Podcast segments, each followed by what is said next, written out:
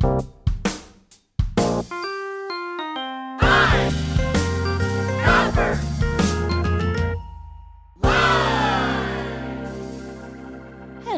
print friends, and welcome to a very special rebroadcast episode of Pine Copper Lime, the internet's number one printmaking podcast. I'm your host, Miranda Metcalf. I release weekly podcasts with people in the print world who are doing something a bit beyond the expected. So please subscribe on your podcast listening app of choice. You can also find Pine Copper Lime on Instagram and Facebook, and you can also sign up for our monthly newsletter with print news from around the world, all at pinecopperlime.com. We also have a Patreon page where supporters can join up at tiers starting at just a dollar a month, and they all help keep us, keep bringing you, printmaking content every week. You can also get cool thank yous like stickers and totes, so if that sounds like something you're interested in, you can check out the link in the show notes. It's also just totally fine if you don't want to know more about that because times are tough and weird, and you just might want to listen to a podcast about printmaking and enjoy it. And goodness knows we want you to do just that as well.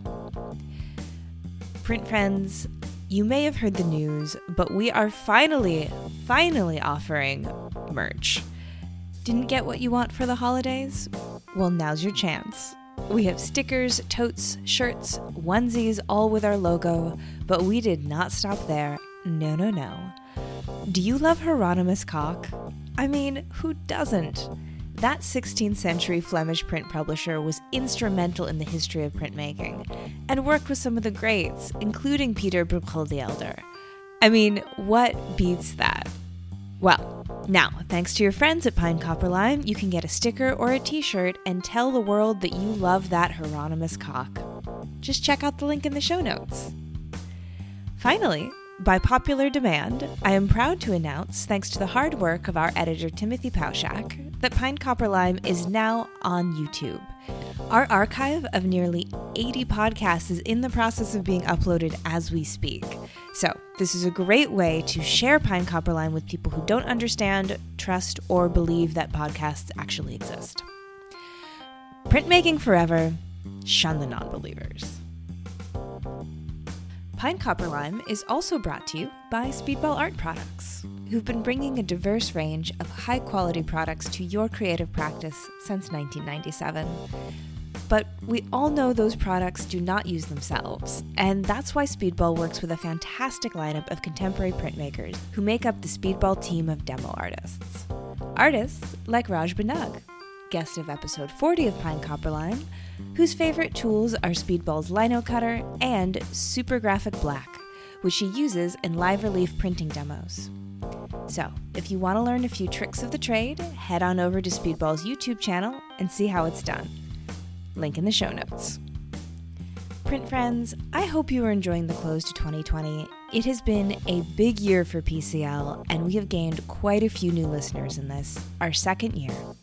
So, to celebrate, I'm going to dive back into the PCL archives for the next two weeks and share with you a couple of old gems, which, if you're a new listener, you may have missed, and if you're an old listener, you may just want to hear again. This episode is from way back in July 2019, and it is my chat with Opal DeRuvo. Opal is a queer non binary printmaker who, since this was recorded, accepted a position in Yale's MFA programming in their painting and printmaking department. In this episode, Opal tells their story about being introduced to the Center for Contemporary Printmaking at the tender age of 14, and how they have developed their practice into an incredible body of work exploring critical queer moments with reference to 18th century portraits. A quick note about this one Opal is their chosen name, and when we recorded this episode, Opal had yet to choose it. So you will hear me address them by their birth name Paul in the recording. This has been left with Opal's consent. So, sit back, relax, and prepare to just fall madly in love all over again with Opal DeRuvo. Hey, Paul, how's it going? Hi, Miranda. Good to see you. Thanks for joining me. It's great to see you. I'm so excited to be here. I know. I feel like um, We have amazing things to chat about, and I'm really looking forward to it. But let's see, before we dive into all of the juicy questions, would you just introduce yourself for the audience? Um, my name is Paul DeRuvo. Um, I'm a non binary artist and printmaker um, working in Norwalk, Connecticut as a collaborative printer and studio manager at the Center for Contemporary Printmaking. The print shop that I work at, the Center for Contemporary Printmaking, is in my hometown, which led up to how at 14 I walked into my first print shop, the CCP. My jaw dropped and I really fell in love with the environment and I started as an apprentice there. So it's really the shop that I work at now is the first print studio I ever walked into. So how did you come to even walk into the shop? So I grew up pretty much in a family of artists. My mother's a preschool teacher, and my father was a darkroom photographer and a photography teacher. So I grew up around um, darkroom photography, and it had a real impact on my practice. There was just such an aesthetic to the work that he did, and and, and the way that he taught the process, which was deeply connected as far as a you know a really alchemical craft, which he was an amazing instructor for. I'd always been making artwork, as so many of us had, but I, I really struggled with translating things into two dimension.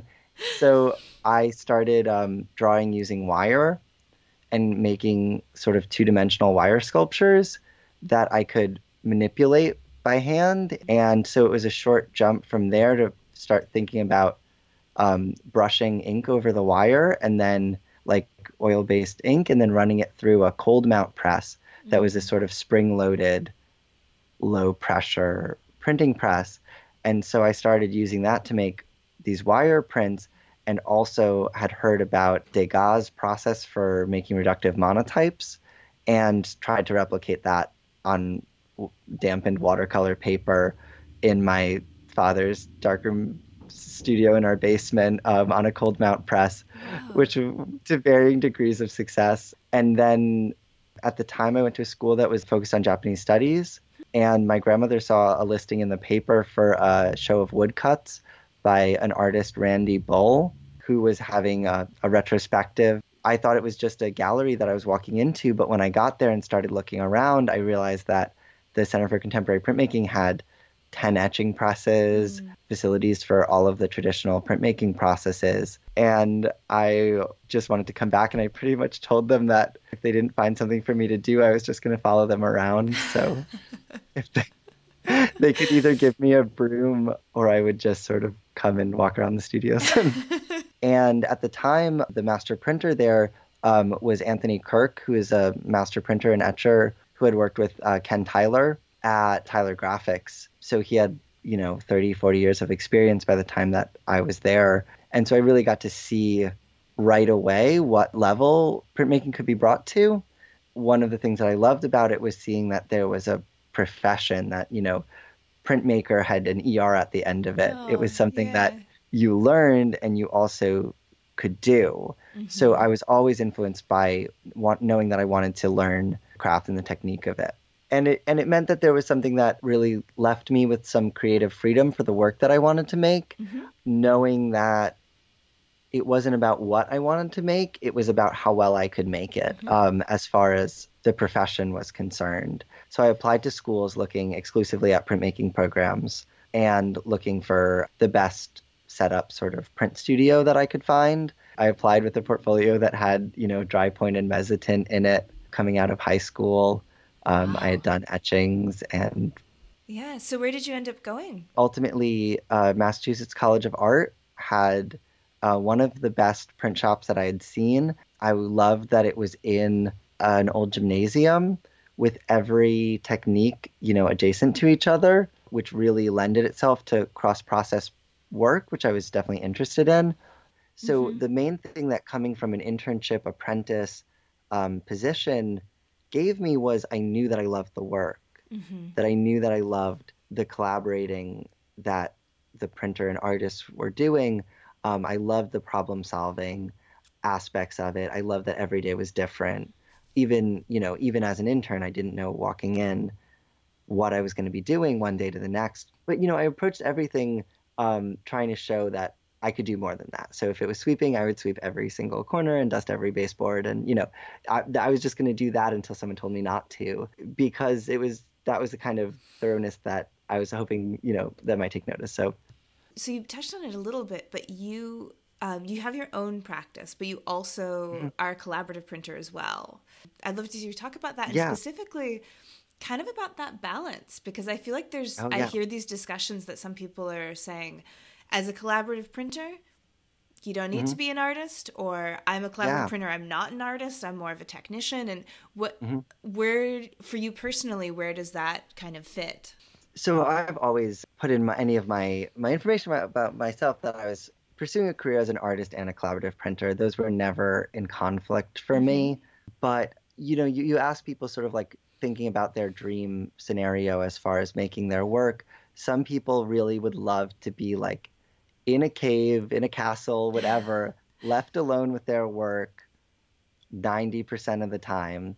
Um, and I was just never that person. The work yeah. that I make is so fueled by my relationships, my interactions with other people. So the environment of a print studio, the sort of collaborative um, space, was deeply nourishing to my own practice. And I also always thought that you know, that today this is a problem I'm trying to solve for you, but tomorrow it's going to be my problem. Mm, hmm You know, if I can't work through this for you, how am I going to work through this for my own work? And in some ways, we give ourselves so much more liberty with our own work if we get three quarters of the way there and then think, you know, this is a nightmare. Let me just paste this on after. You know, we can find another solution. But when you work with an artist, the demands are are much higher. You know, you really um, you don't get to make the decision that maybe this is too hard. You know, yeah. that's their decision. So I love that it really was more demanding of my craft as well. Having seen going into it that there was a whole art to it and a way of communicating about it, that was definitely very impactful. But the ways that it came into my um, education was in the form of um, you know taking on TA shifts. I was always in the studio. I work on my own work only when it's really quiet, late at night mm. when no one's there. So it would mean that any of the hours I was putting in the studio, I kind of was half just focusing on what else was going on, mm-hmm. easily distracted. Oh yeah. Um, so if someone had an interesting problem that was happening or a litho emergency, I was usually the one that was around um, and was very happy to um, uh, put off my own work for a little longer while mm-hmm. I um, uh, took on some interesting problem for the next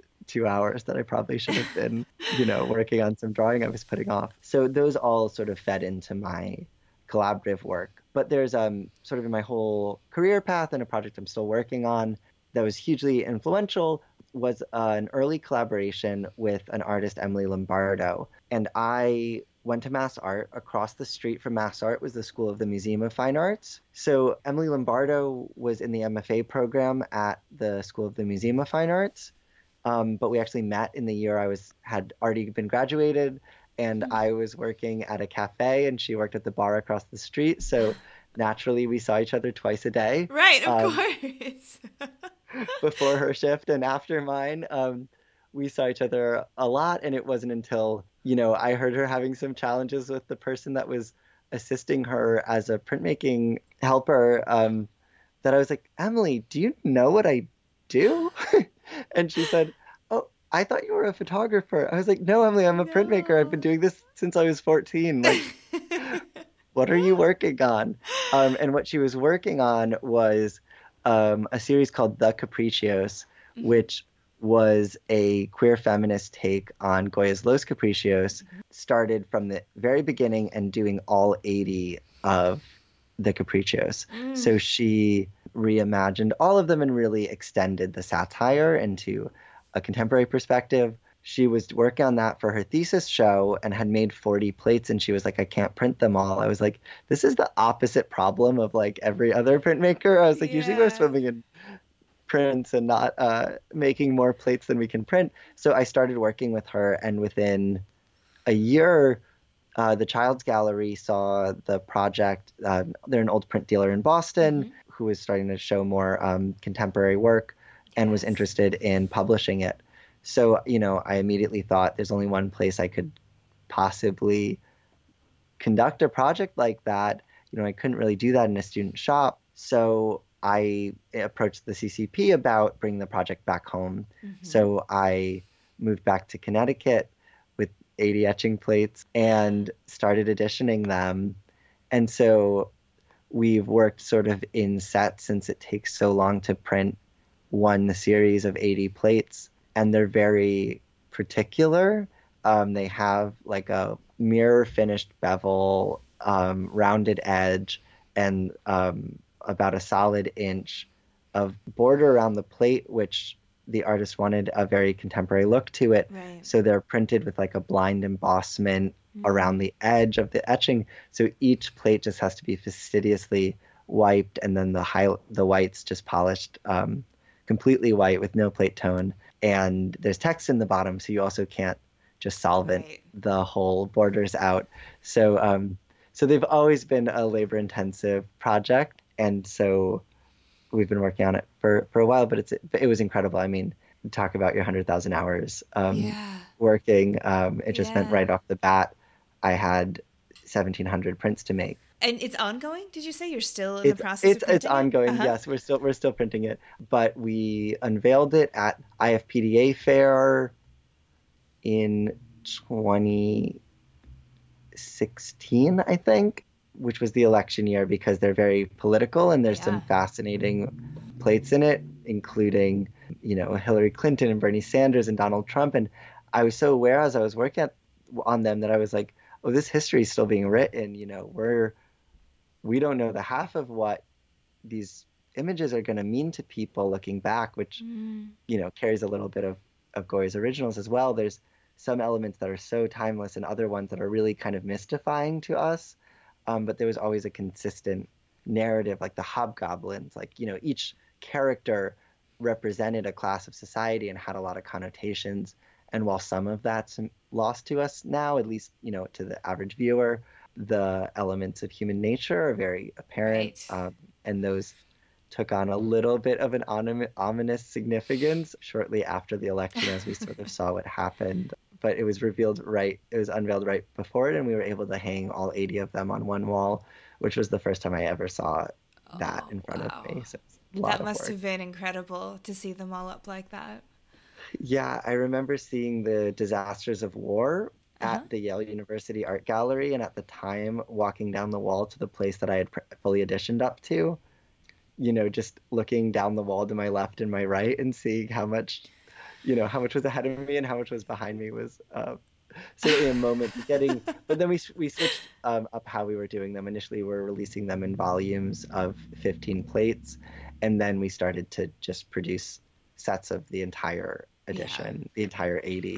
um, mm-hmm. um, which was much more sort of how collecting institutions were interested in it. Yeah, yeah. So we've already placed a couple of those, which is exciting. And um, one set was shown alongside Goya's entire Caprichos, another museum who had the entire set. So that oh, was very, very so cool, cool, to see those um, installation so cool. shots of that as well. So that was my first contract job um, that I took on myself as the sole printer on. Um, but it brought me back to CCP, and it was in a point of a lot big transition. The master printer that I had worked under was no longer there, sort of just as I was coming back. And so there was a bit of a void as far as there's a lot of work to be done. Yeah. And so shortly after starting um, uh, on the project part time, I moved to full time and started on as studio manager. And well, I started on first as the associate printer and then later took on the studio managing as well.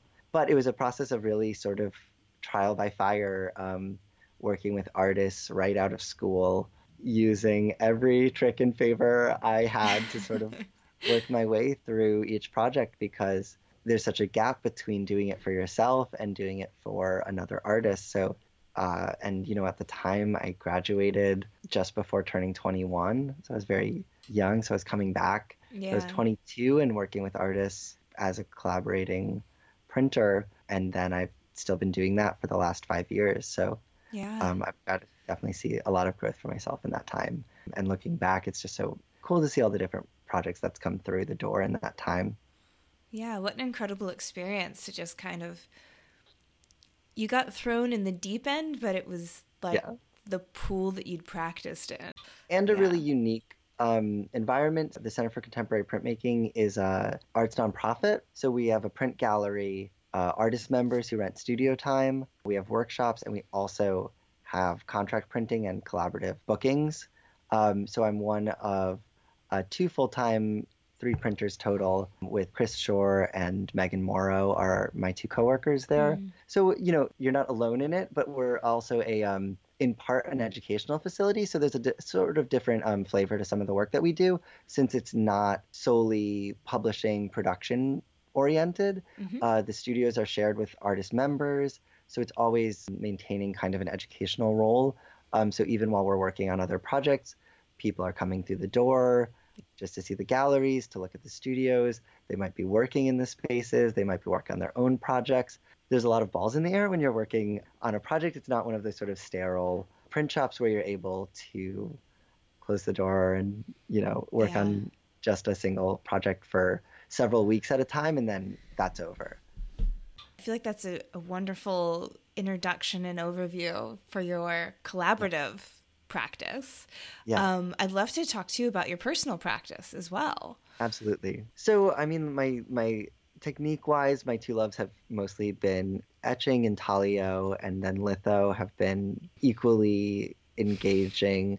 My personal work has definitely been heavily influenced from growing up with a photographer in the family. Certain elements of just the aesthetic, the placement on the page. My father shot black and white square photographs. He sanded out the edge of the negative carrier, so there's always a black line around it. There was ah. always, you know, a very formal look to them. And so my work, I think, really took on that in some formal elements of drawing, working with some color, but predominantly in black and white, starting with this observational eye that I think I learned from photography.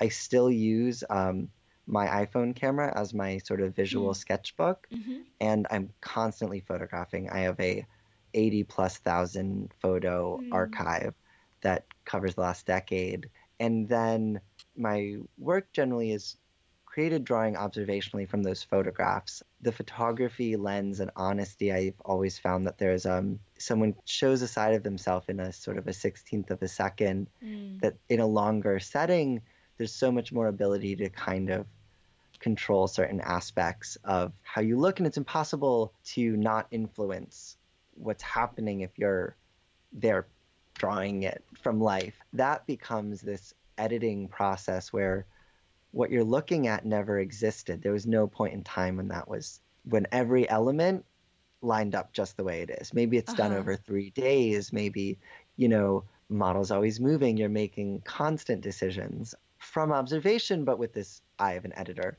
Using ph- photography for me was about capturing, I think it's Roy DeCarava that talked about the decisive moment. And, you know, that, that there's, um, there's a split second that if you're looking for it, if you stay sensitive and open, there's these really honest moments around you all the time. Mm-hmm. And sometimes it's just about making yourself a little bit invisible and sensitive as an observer to not overpower that. Um, and there's something about using even an informal camera like a phone mm. that doesn't interrupt things as much. And maybe it's terrible that people are so used to, to um, you know, seeing me holding my phone. But um, so that that archive forms the sketchbook in a lot of mm-hmm. ways, mm-hmm. which I pour over and look and sort of. I know when an image strikes me. Um, and a lot of times there's a sense that it already feels like my work. It feels like I've already made it. And I go, oh, this is, you know, either I have that experience in the moment or or looking at the photograph and going, oh, this this is the world that I live in. This is the world that I'm trying to capture.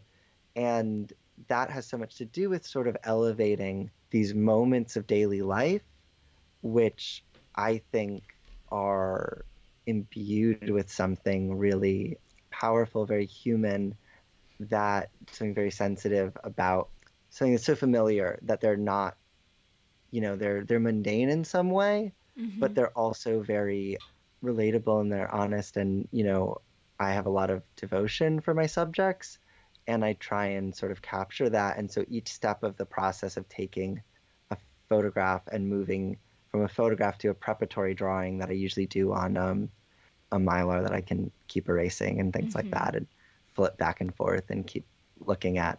So through a careful preparatory drawing and then the transferring to the plate and then the working on the plate and then printing it, that each step of this I really approach in a devotional manner where the labor that I'm putting into it, I hope creates a sensitivity for the subject that maybe the viewer would have, maybe the viewer wouldn't, but it changes how you look at it mm-hmm. from if it were just sort of something immediate, if it was presented as a photograph, it, if it was just an image that you encountered, you know, I think sometimes they you would look right past them, but when you see what someone invested in them to bring this you hmm. know, in front mm-hmm. of you, um, it changes how you approach it. No, I think that's that's huge. Yeah, that that that people do instinctually. I think even if they don't fully understand it, um, get the aura of something that's been treated with reverence, and the mm-hmm. way that a snapshot on a phone, even if it's you know a, a interesting image, yeah. we're so used to seeing it. We're so image saturated with yeah. can even candid moments because yeah, photography yeah. is so omnipresent that transferring that with purpose to mm-hmm. and to a plate to paper really i think is part of what gives your work the the aura that it has and the next step of that was you know being able to do that so i always felt very connected to representational work and the history um, of that as a queer person as a queer artist and typically um, depicting, you know, my intimate relationships and the closeness to the subject matter that I have, I needed to sort of be able to approach that. And I wanted to elevate that. I wanted to see it in the way that you got to see a 17th century aristocrat. I wanted to see that craft applied to the subject Had to have access to it i, I felt like there was i was some somehow left out a little bit from um, work which in presenting itself visually as anti-establishment really also rejected any uh, elements that were sort of academic as well mm. that sort of to give a raw credit to the you know to the authenticity of the work they did that through just expressing it with the tools that you know someone might have and i think that there's a lot to be said for that but I wasn't seeing the full range in that. So work that was political, work that was um, critical, relied so much on um, expediency and the ability of someone coming to it. And then there was this work that was reserved for, you know, people with access to training and academic background, and they got to be de- depicted in one way, and sort of everyone else had these other options, but not not the same one. And so that felt imbalanced to me, and it was something that I was trying to sort of like address through my work to get to see the subjects that I wanted to depict, the moments from my life, approached with that same reverence. So after studying at Massachusetts College of Art, I actually took six months of drawing instruction at the Boston Realist Academy.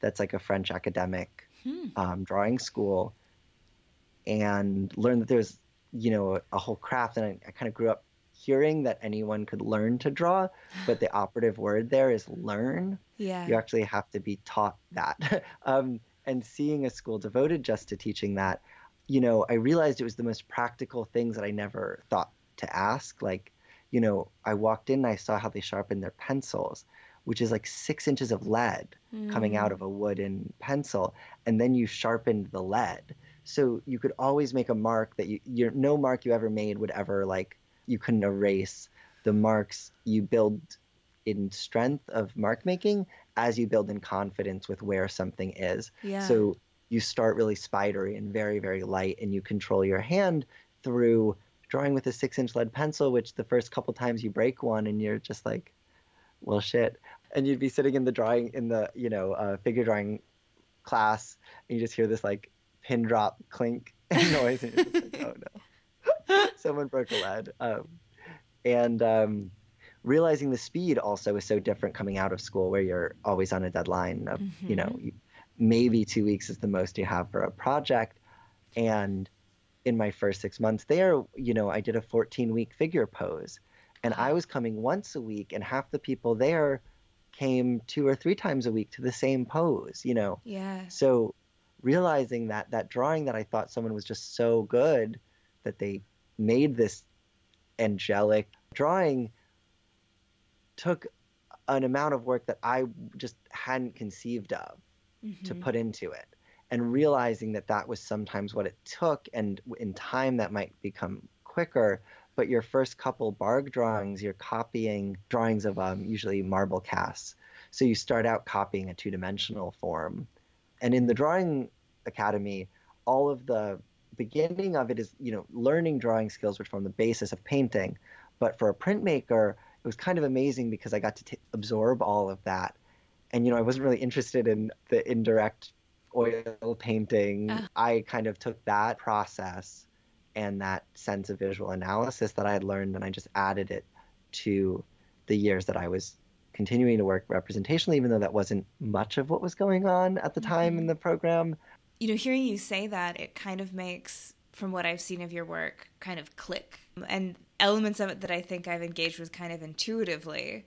It's mm-hmm. sort of like, okay, that's why. Because there is, there's just this incredible kind of delicate tenderness in some of the images that you make of these little bit f- fleeting or passing moments yeah, and it does totally. have that elevating quality to it mm-hmm. and there's one that that i was thinking of particularly that i think encompasses a lot of what you were speaking of which came to mind which is your piece that's called ritual absolutely yeah absolutely. do you want to talk to that piece because i feel like it's a yeah. it's a good example of all of these elements yeah. coming together yeah no, I think that that, that was a really um, significant piece. It was the first etching that I finished out of school. I started working on it the last summer studio that I rented in Boston and then coming back to CCP to finish it. And the image is one that actually my boyfriend had taken, um, which was a little bit of a departure because I was in it. Hmm, um, mm-hmm. But it ticked all the boxes of the second that I saw it, I was like, oh, this is part of my work. This looks already like it belongs in the body of work I've been making. And so responding to it right away sort of put it in that place. And it's one that I'm putting my lipstick on one of my best friends. We were just getting dressed to go out, and, you know, he's wearing my silk blouse.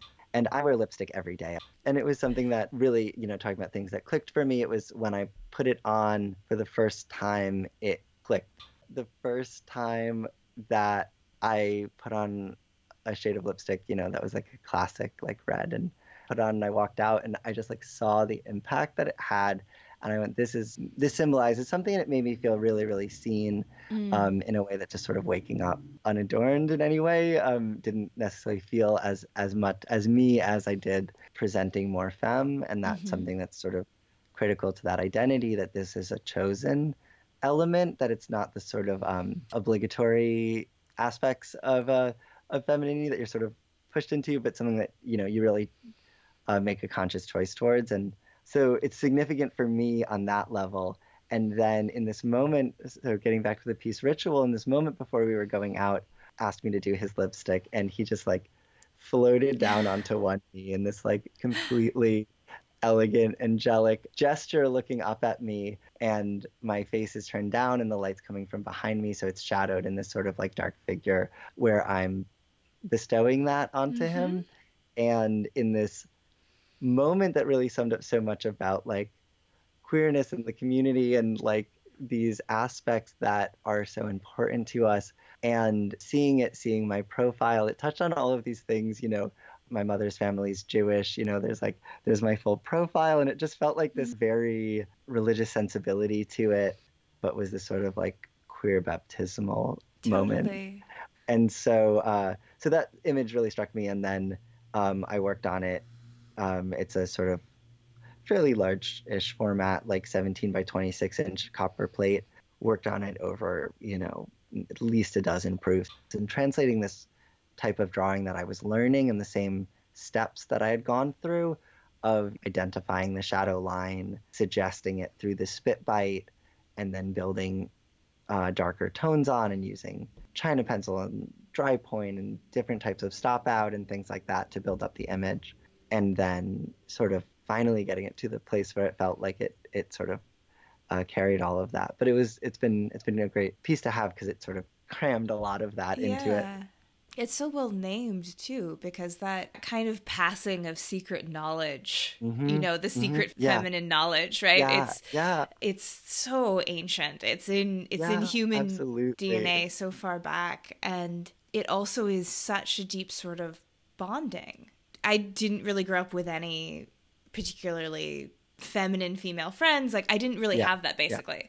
Yeah. yeah and yeah. when I come across it every now and then in my adult life, I'm so touched by it that yeah. it really it's so moving. Like I just was like at a at a wedding a few weeks ago and I didn't know anyone besides the bride and I was I was an attendant and I hadn't painted my toenails and I was wearing open toed mm-hmm. shoes. And I yeah. asked, you know, does anyone have any nail polish? And someone yeah. was like, oh, I have some. And I was like, okay, great, thanks. And I went to take it from her and she just was like, oh, I'll put it on you.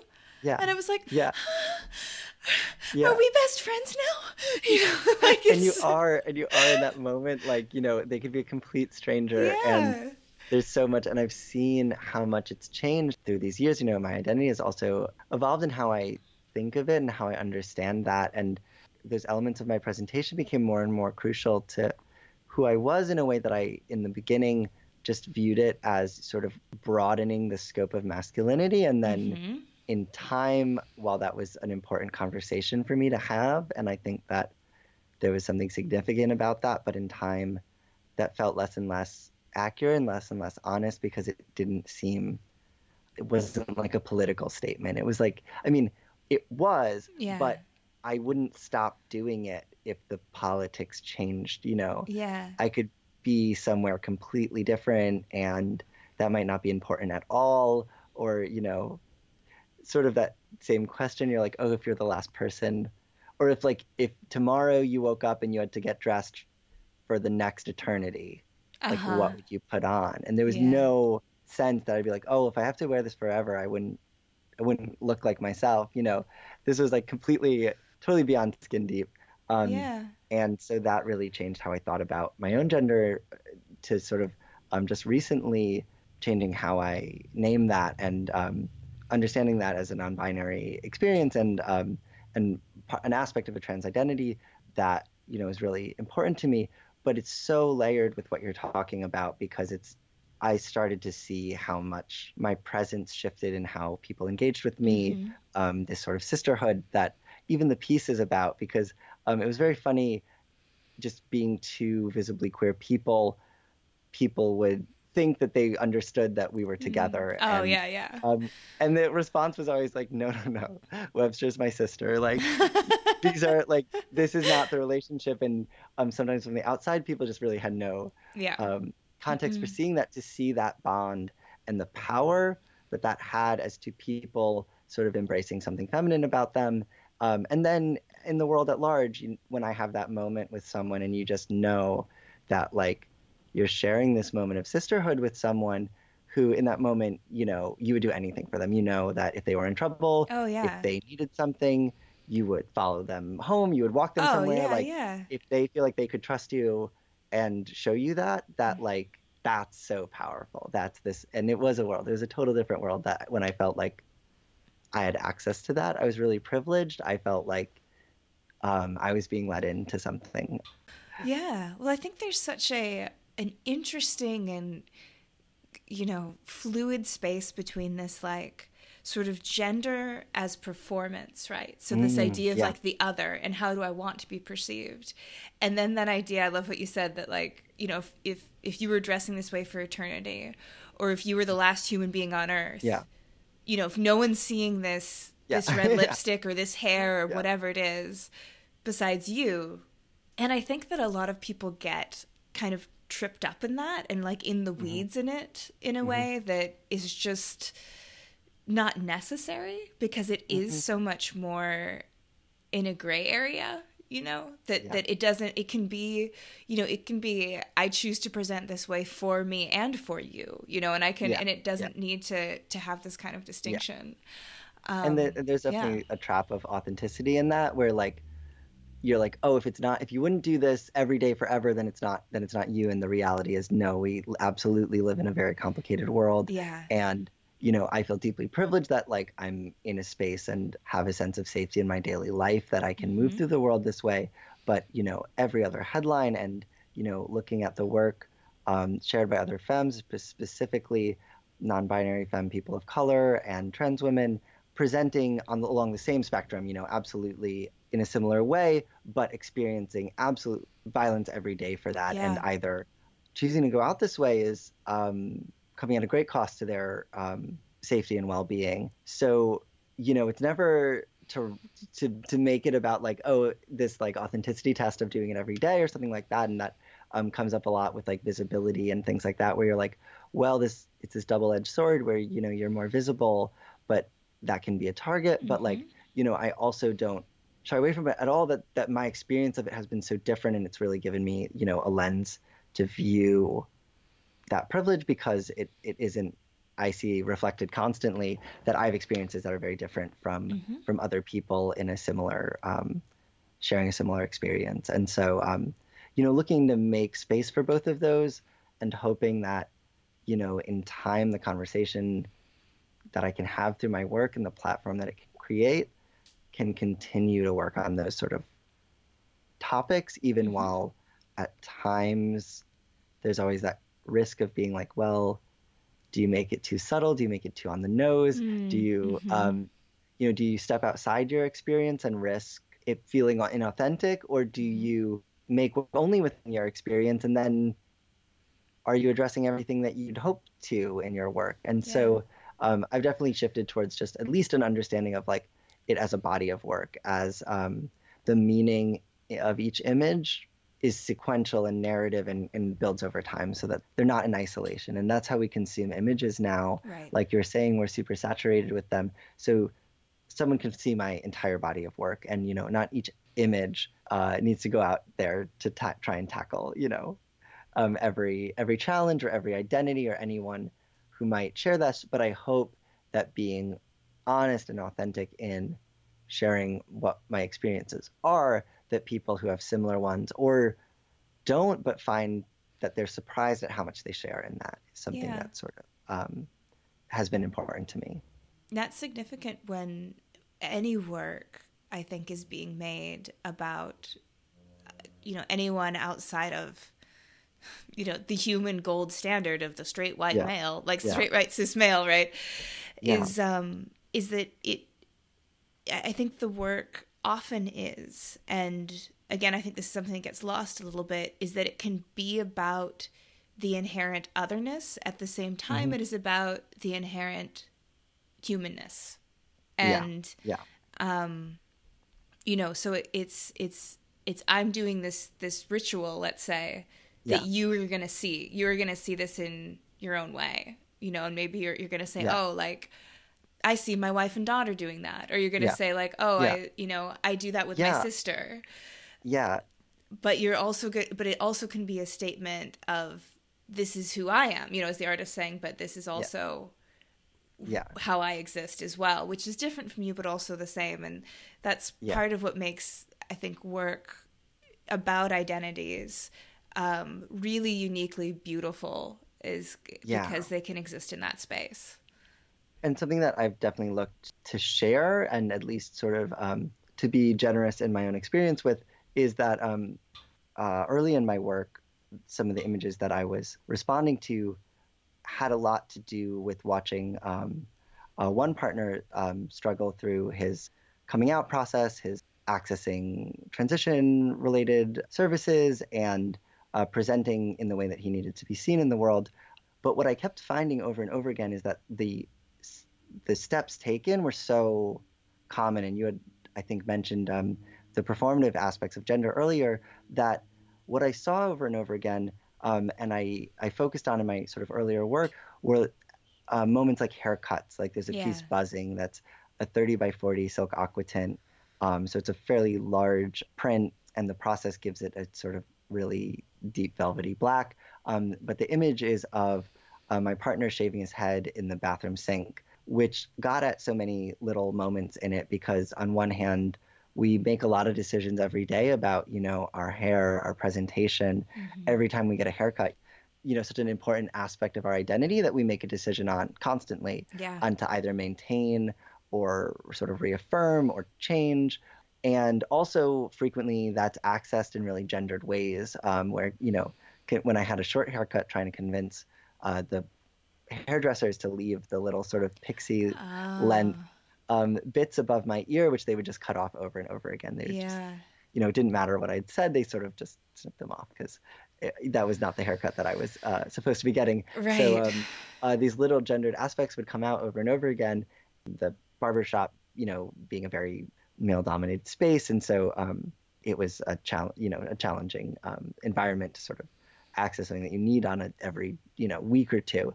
So, um, but and I don't cut hair, and all I would end up doing in these moments is photographing, kind of powerless to help, but also as an observer or a voyeur and watching these sort of contortions that he would go through to shave the back of his head in a mirror, um, uh, which were always just like, you know, fascinating for me on a formal, figurative um, uh, basis, but also that they're critical moments of identity creation. Um, and al- also ones that were so relatable. So there's that one. There's another one um, where he's picking his clothes out in the morning, and I just like was always waking up in bed and kind of like staring dreamily up at him, backlit, picking out his Mhm. clothes.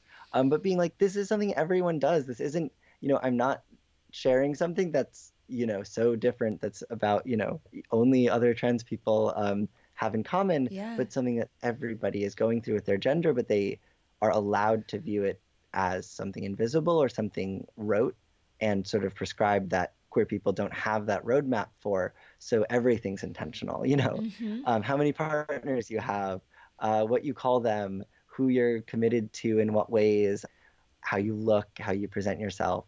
All of these are things that over and over again, you know, we don't have a roadmap for, so we're kind of making up as we go.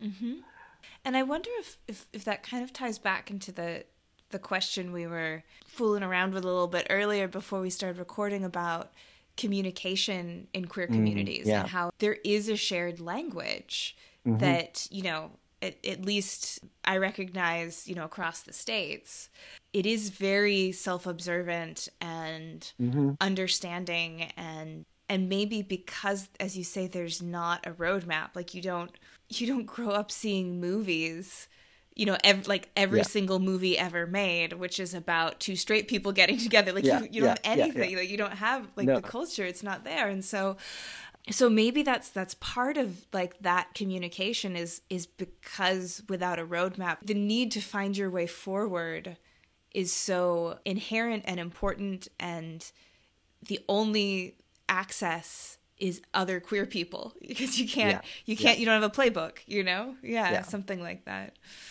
even you're talking about the communication and and the language you know each element of that is also deliberate um, and something that you know often is fought for Yeah. um, in different ways so i think there's a lot of awareness of that and also awareness especially in terms of communication and then visual culture that's related to that it's steeped in its own reservoir of sort of um, artists working and sharing work on the margins. And I think that photography was also sort of instrumental because I saw more confessional ways of um, making images that were related to sort of like Nan Goldin and Mark Morris Yeah, Rowe yeah. having more connection in some ways to my process and the ways that I make images than, say, another studio artist um, or like a Lucian Freud or something like that. Even like maybe they're like getting at something that's kind of raw, kind of honest, but in very, very different ways. And that ability to capture something on the fly and something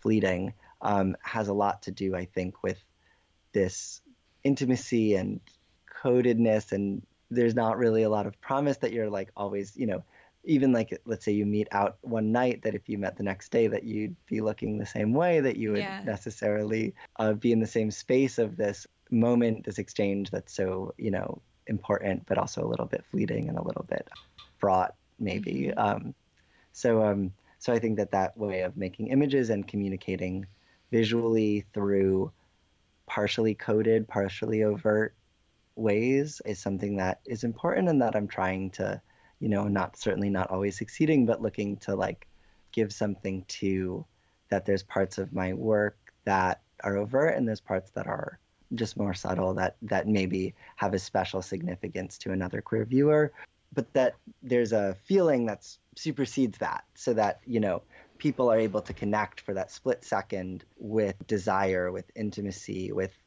um, longing before they ever connect another element of it because they're having that experience with the subject you know mm-hmm. not what i'm thinking about necessarily who it is but they have their own narrative but um, the the fineness the detail of, of that line work you're able to sort of convey communicates that it's a very intuitive line yeah. that it sort of follows um, that people can absorb and read in a way the more finely rendered the actual bodies are almost the more universal they become. Because mm-hmm. when you see you're going to have an intuitive reaction just from seeing something that's very, you know, just the shape, the um the gesture, the body language that's going on yeah. before you start to kind of decode the social cues yeah. that might then uh, that the then may allow you to fix identity to the figures. Yeah. Yeah.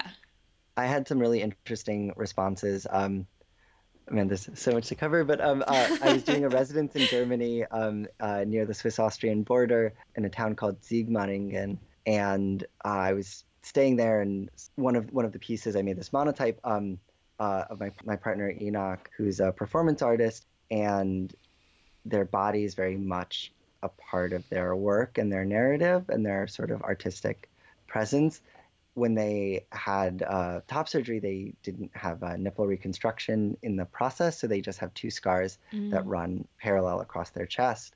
And what people attach to that, because there's several pieces that those scars are visible. And again, um, I talk a lot in their own um, thinking and writing about their own work um, about healing and the way that a scar is representative of so much.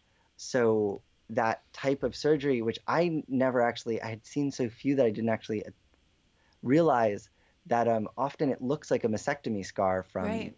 cancer. Mm-hmm. And so sometimes people were looking at these images and they were thinking, you know, maybe this was my mother or something like mm-hmm. that, um, which really made no sense in the context. right. But at the same time, but I had no problem with because I was like, wow, I haven't. If I don't know that that looks like a mastectomy scar, then why haven't I seen more mastectomy scars? Mm-hmm in the same way that this person, of course, they wouldn't necessarily know inherently that this is a specific decision that um, uh, my partner made when they were having their surgery, something that was so um, visual and significant, um, uh, but sort of connected across very different identities, yeah. Um, but on a very human, physical body in a, in a, in a way that related so much to the body um, yeah. and you know human processes of healing and things like that. And again, that identity and the way we we we attribute that you know yeah. what is male what is female and all of that. I mean and yeah yeah. and that um that's an interesting i think there'd be an interesting exploration there of kind of what what exists in that space where two of like having the choice versus not having yeah. the choice right? Because that's yeah, a huge yeah. it's a huge difference. Yeah um, yeah but ending but up both being necessary for survival in their own way. Exactly. Um, yeah. So and that that the you know in the process of healing a scar is like you know deeply related to the sort of trauma associated with it and then mm-hmm. a really powerful process of you know stitching someone back together um, you know mentally emotionally physically yeah. um, and and healing through that so um, i think that that's a, another narrative that that i sort of hope comes into the work, even though if you asked someone to necessarily pull all of that out of it, I don't know that they would have that, but mm-hmm. it doesn't change how we respond when we see something really physical like that, you know. Yeah, and that that human response, you know, whether it's like empathy or wanting to care or maybe, you know, um, I think people sometimes have like a natural inborn that kind of like pull back almost fear well, sometimes of like what happened well, your to you. Mirror, and, you know? and and also that that mirror neuron response that's mm. actually producing an echo of that. You know, yeah. it shoots down your leg, you see that and you you know, and it gives you a jolt that um, so much of sort of like a lot of human empathy is built on mm-hmm. um, that ability of our brains that they've evolved the ability to see something that someone else is experiencing and experience a physical mimicry of it and understand something about what would happen because you know it'd be impossible to learn you know if you had to touch the same stove that you just watched someone Right. burn themselves on to like know why they're yelling Mm-hmm. um you know you burn yourself a lot more Yeah, and then all of those sort of, I think, social questions. That's like, you know, you know, why didn't you know? Why weren't you as familiar with a mastectomy scar? Mastectomies are so common, Yeah. right? And Yeah. why isn't this woman familiar with a top surgery scar? Top Yeah. surgeries are so common, you know. But again, it's it has to do with what we see, the communities we're in, what we associate being appropriate to show. You know, it's all really interesting.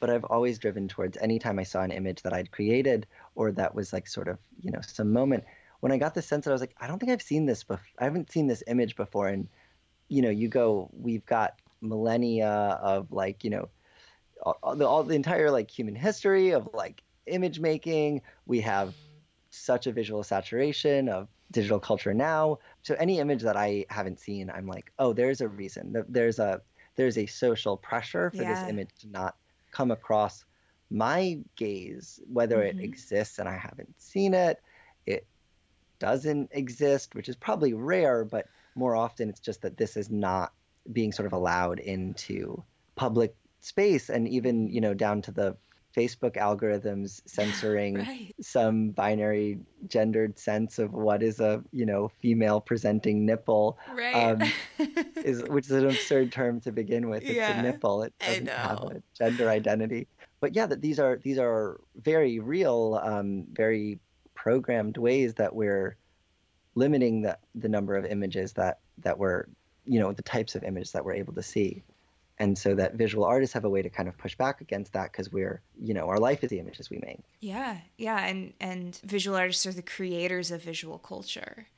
You know, kind of going back to this idea of what we're sort of allowed to see and what we're not, or what we're shown and what we're not. One of the things that I think about when I look at your work is this idea of like tenderness as mm. protest in its mm. own way because it's so against the masculine narrative, you know, Yeah. which is the narrative that we get. and and that to show vulnerability, to show intimacy is in and of itself an act of resistance to what we're fed we're supposed to value, which is strength, independence, uh, you know, knock down, you knocking each other down, competition, uh, all of those um, toxic masculinity, capitalistic values that is what we're born into. So, I guess I wonder if you ever think about your work in those terms, or if you have just kind of thoughts in general of that idea of resisting through gentleness or tenderness. Yeah. I mean, I think that really uh, pretty much sums up what I try and do with my artwork in general. I mean, the the there's something that I wrote for my artist statement, and the first line of it, which I've sort of used a lot to try and sum up some ideas about that, just starts that within the defiant halo of an embrace, there exists a tenderness so powerful it overwhelms the coded markers of otherness around us, and the idea really sitting right in there about using that and really feeling like again like what I talked about like what I have to bring like you know the air sign thing. Um, I don't like don't bring the real fiery energy to the work that I do but it doesn't mean any less to me. And I think that honestly there's so much more strength that sits underneath that. Yeah. and you find that all around you. You find that in mothership in the way that we're talking about that people protect each other that they like work through just some of the most difficult things imaginable with so much care with so much tenderness. And the people that you kind of come to in your life that you think of as the strongest are the ones that have really been able to do all that and on top of it not become bitter where that which that seems like so much. And then when you encounter bitterness you go oh this is also an expression of really having been through something and being really vulnerable. Like you know i see it in that bitterness as well. So it's not that that's like oh that's a sign of weakness but it's just that like you see that this is something fragile and worth protecting and that there's not that much more you know i would hope to do um, but it's also funny in the sort of way that you um, just framed it um, in a very literal way, I w- had the wonderful opportunity just last weekend to lead a workshop at the Goethe Institute, um, which is a German language bridge Mhm. um, in New York City, focused on sort of teaching um, language to people who might one day pursue citizenship or something like that. But they had an exhibition curated by the Schwules Museum, one of only a couple of um, museums in the whole world solely de- ded- dedicated to the art and history of LGBT people. And they have a whole archive of that um, in Germany. So, on behalf of Stonewall 50, the 50th anniversary of the Mm. Stonewall Uprising, um, which is happening, you know, right now, this month is Pride Month. Um, Mhm. and it's the 50th uh, anniversary of that. I was asked to be one of, you know, two artists who uh, presented a youth workshop to students to try and bring that narrative around and update it because this the the exhibition is going to travel all over the world from like literally Dubai to Helsinki and like very different cultural contexts to try and Wow. explain Yeah. the history of the LGBT movement, especially in America, Yeah. and as told through this German visual culture that was curated for the show. And we ended up approaching it via collage and allowed the students to take these copies of the work and just cut them up and recontextualize them into their own work. And then I introduced like using Rubylith as an overlay film and Citrasolv transfers and some other processes that sort of come from a printmaking uh, perspective. But the work that I made while I was in the workshop with them to talk about, you know, what perspective I brought to it, ended up taking all of the sign, the pieces where people were holding protest signs, which were also in German that I don't read, um, Mhm. and replacing the the image in the sign with um, uh, the moments in which there were queer people touching Oh, from the other artworks. And so it was just, you know, um, maybe a much more literal version of it that I wouldn't have made if I wasn't, you know, doing collage with a, a group of high schoolers. But it was also it was also sweet to just sort of think about um, uh, this visual narrative of what I'm kind of like uh, trying to stamp my feet about um, in my work, which is just that intimacy is political, that that personal, that sharing our Yeah. personal lives is political, and that there's never going to be a point where talking about those stories is going to get less necessary because whether or not the context that it's in changes so much over time and you see that in the in the work that was presented and when I did the residence in Germany I was asked a lot about my identity as a Jewish person Hmm. which growing up in the Northeast is like part of it. Um, Yeah. My, you know, my grandmother survived the Holocaust, and so um, it's been a part of my identity for a long time. But does it affect me on a daily basis? Not at all. In the way that you know, being a visibly queer person, it influences every sort of interaction that I have. Um, and so I was going to Germany and talking to people who had never met a Jewish person because it's so isolated in the South there, and there's Yeah. so few people that came back, but conveying a narrative that had to do with my experience as a queer person in America, but but also identified a, a relationship between them. And another piece that I shared for the for the youth workshop involved being situated in a in a room in the artist in residence that was um, a converted, you know, it was a beautiful old cedar room, but it had once been army barracks. And it was two Mm. weeks into the residence that I looked above my bed and saw that in the old beam there was still a swastika carved into it. Oh. And it was the first time I was just so struck by seeing this original record that had nothing to do with, you know, some little shit teenagers, but knowing that this was, you know, in the heart of Nazi territory in Germany was so different and knowing immediately that I wanted to do something about it, but I also felt such an urge to document it and sort of, you know, for there to be a process around it existing. And so I ended up making this piece that was made up of seven long pink strips of paper that had like a frottage, a rubbing of the swastika on it. Hmm. And each rubbing, I sanded, you know, 50 strokes of, of sandpaper. And slowly the swastika disappears. And Hmm. my initial gut had been I wanted to just like carve a triangle into it so badly Yeah. but I didn't want to like make the symbols sharing a like a equivalency that like you know now Yeah, for yeah. the next hundred years whatever there as long as this building's here that like that exists. But I was so much more struck by the ability of one symbol to erase another and to like rewrite that narrative. So the last panel of it is just a small um, upside down triangle of the black sandpaper um, Hmm. that's still embedded with the sawdust from the sanding Oh, Um, okay, yeah.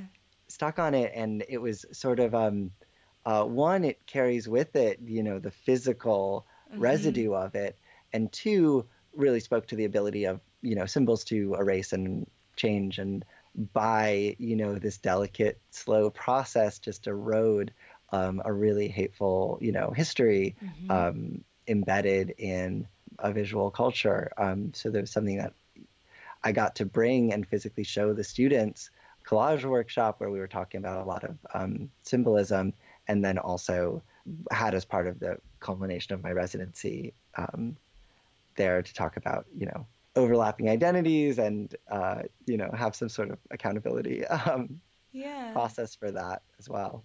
Yeah, and just that act of like the 50 strokes of the sandpaper like is so gentle. Well, you will have to keep all of us up to date on what you're doing. Where can people find you and follow you and learn learn more about your work? So my Instagram is at say you do, which is S A Y Y O U D O. My website is paulderulo.com. You can find my portfolio and you know, projects there. Excellent. Well, I will I will definitely put all of that in the show notes. And thank you so much for coming on. I'm so glad we got to have this chat.